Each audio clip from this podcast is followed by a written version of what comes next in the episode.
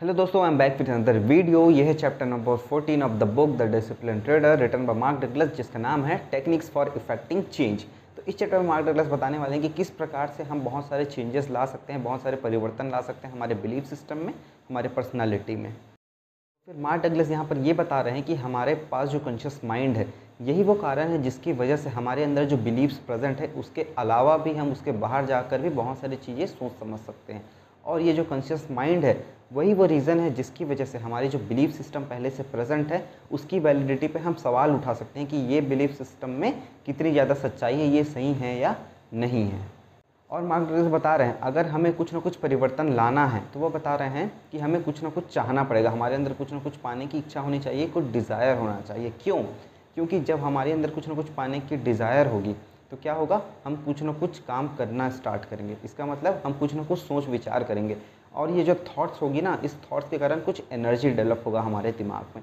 और ये एनर्जी जो डेवलप होने वाला है, इसमें कुछ ना कुछ पावर होती है। और जो हमारे अंदर पहले से बिलीव्स प्रेजेंट है मेमोरीज प्रेजेंट है, उसमें भी ये वही एनर्जी होती है जो अभी जो थॉट्स हमारे अंदर आ रहे हैं, उससे जो एनर्जी निकलेगी ना, ये दोनों एनर्जी सेम प्रकार की एनर्जी होती है। इसका मतलब हमारे जो विचार अभी उत्पन्न हो रहे हैं उसके एनर्जी में ये पावर है कि वो जो पहले से बिलीव्स है ना, उसके पावर के साथ वो करे, उसके पावर को नष्ट कर सके। इस वजह से अगर हमें बिलीव्स को चेंज करना है तो हमें कुछ ना कुछ सोच विचार करके पावर नए एनर्जीज को जनरेट करना पड़ेगा। मार्क डगलस बता रहे हैं कि हम जो कॉन्शियस माइंड से जो भी चॉइसेस लेते हैं ना, इसके कारण जो थॉट्स क्रिएट होते हैं हमारे माइंड में, वो कहीं ना कहीं जाके हमारे दिमाग में जाकर कुछ न्यूरोलि न्यूरोलॉजिकल चेंजेस क्रिएट करते हैं हमारे शरीर में, ठीक है? वो ये बात बता रहे हैं कि एक बार जो बिलीफ क्रिएट हो जाती है ना, वो बिलीफ कभी भी डिस्ट्रॉय नहीं होती है और वो जब तक हम ज़िंदा हैं, तब तक वो बिलीफ हमारे साथ हमेशा रहेगी। हम क्या कर सकते हैं? हम बस ये जो बिलीव्स है ना, इसके एनर्जी को उस बिलीफ से जुदा कर सकते हैं। उसका एग्ज़ाम्पल देते हुए बता दें कि मान लीजिए कोई एक लकड़ी है, ठीक है? लकड़ी में क्या है? उसके अंदर बहुत सारी एनर्जीज प्रेजेंट है। अब जब हम इस लकड़ी को जला देते हैं तो क्या होता है? जब इसको जला देते हैं तो उसकी जो एनर्जी है, वो गर्मी हीट के फॉर्म में निकल जाती है बाहरी दुनिया में। और जलने के बाद क्या बच जाता है? सिर्फ़ राख बच जाता है। तो उसी प्रकार से हमारा बिलीफ बता रहे हैं कि बिलीफ है। जब हम उस बिलीफ से जो एनर्जीज है उसको निकाल देंगे तो जो बचा हुआ बिलीफ रहेगा ना, वो सिर्फ़ राख के समान रहेगा और उसमें एनर्जी नहीं बची होगी। वो सिर्फ़ रहेगा अस्तित्व तो उसका, लेकिन उसमें एनर्जी ही नहीं रहेगी कि वो हमको कुछ चीज़ करने पर मजबूर कर दे।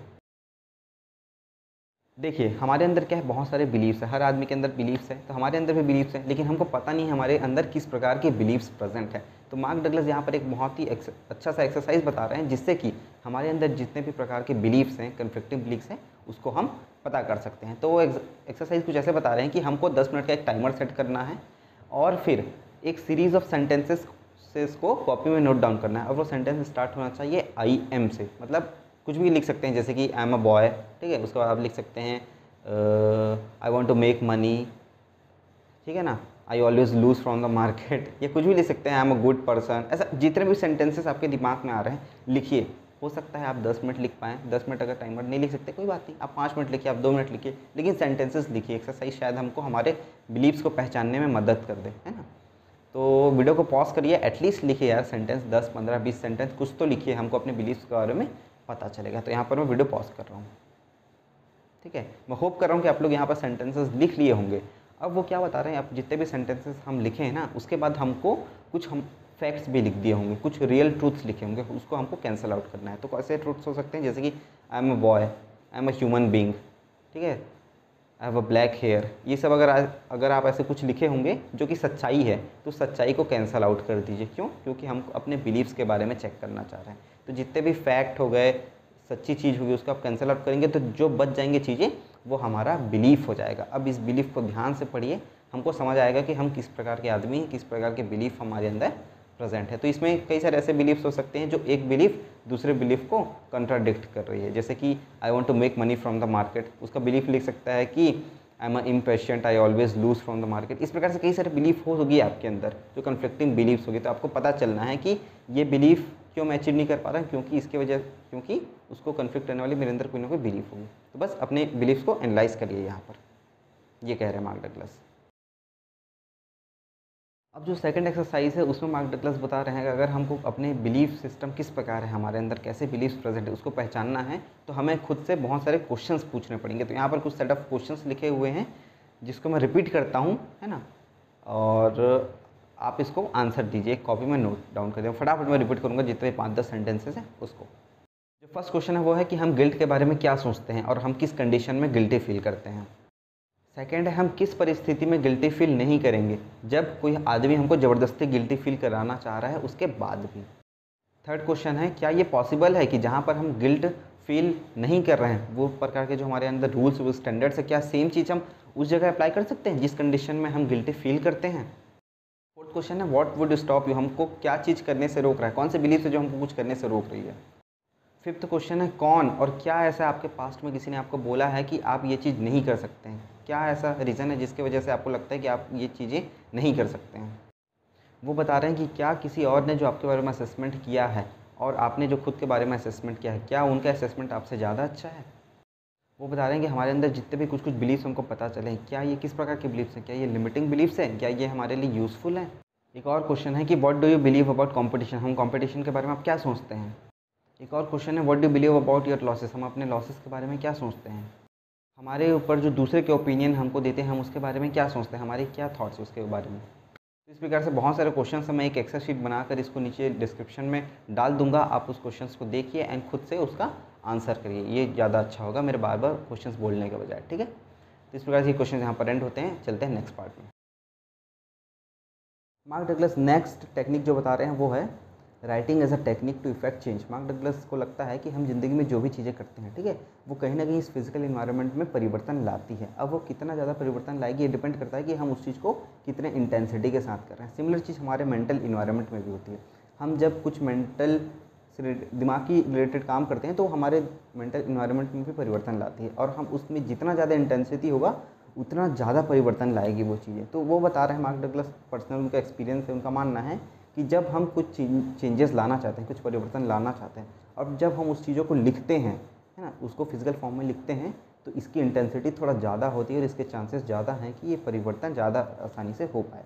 इसलिए उनको लगता है कि अगर हमको कुछ भी चेंजेस लाने हैं हमारे बिहेवियर में, हमारे बिलीव्स में, जो भी चीज़ों में तो हमको उस चीज़ों को नोट डाउन करना है, उसको लिखना है। लिखने से क्या होगा कि हमारा कॉन्शियस माइंड डायरेक्ट उस चीज़ों के ऊपर फोकस होगा और हमारे मेंटल इन्वायरमेंट में उस चीज़ें के बारे में ज़्यादा इंटेंसिटी लगेगी और चांसेस ये हैं कि हम उस चीज़ को ज़्यादा अच्छे से कर पाएँ। इसलिए हम जो भी चीज़ें करना चाहते हैं, उसको हमको लिखना ज़रूरी चाहिए। लिखने से हमारा माइंड ज़्यादा कॉन्शियस होगा, ज़्यादा चीज़ें उसके बारे में सोच पाएगा और ज़्यादा एनर्जी डेवलप होगी उस मोमेंट पर।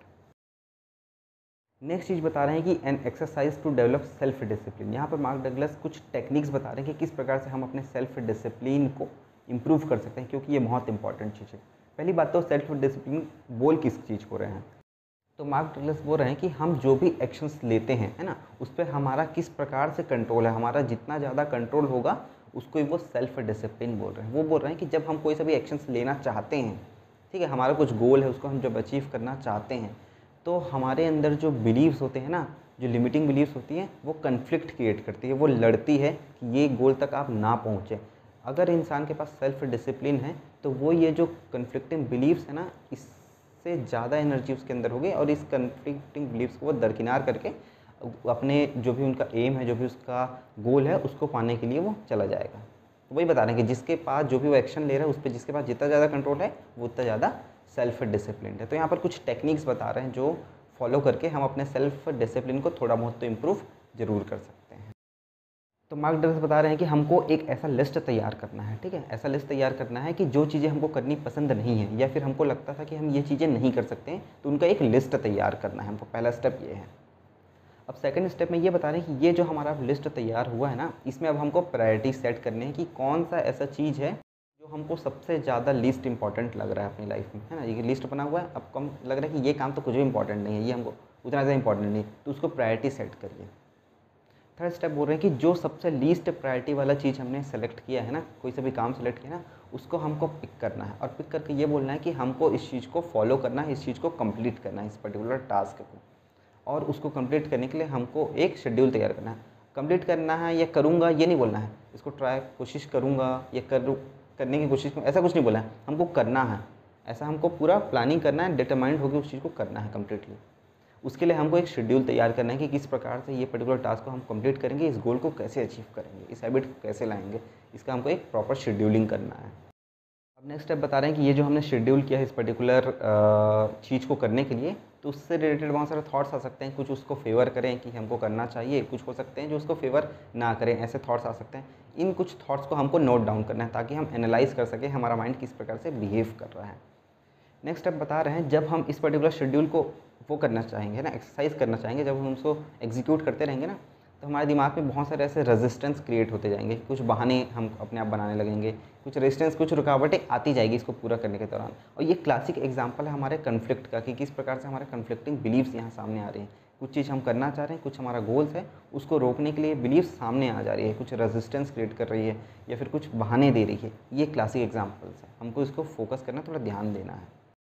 जब भी ये कन्फ्लिक्टिंग बिलीफ्स आएगी ना नेक्स्ट स्टेप हमारा यही है कि हमको ये जो कन्फ्लिक्टिंग बिलीफ्स आ रही है, इससे ओवरकम करते हुए हमने जो चीज़ सोचा है, इस टास्क को मेरे को कंप्लीट करना है, उसको कंप्लीट करने की कोशिश करना है एंड उसको एंड तक कंप्लीट करना है। तो मार्क डगल बता रहे हैं कि एक बार अगर हम ये टास्क को कंप्लीट कर लेते हैं और हम अगर इस पर्टिकुलर जो भी हमने नोट डाउन की है चीज़ें को कंप्लीट करने के लिए सब चीज़ें, अगर हम उसको एनालाइज करते हैं ना तो हमको एक चीज़ समझ आएगा कि किस प्रकार से हमने हमारे बिलीव्स को थोड़ा चेंज किया है, किस प्रकार से हम चेंजेस लाए हैं अपने अंदर।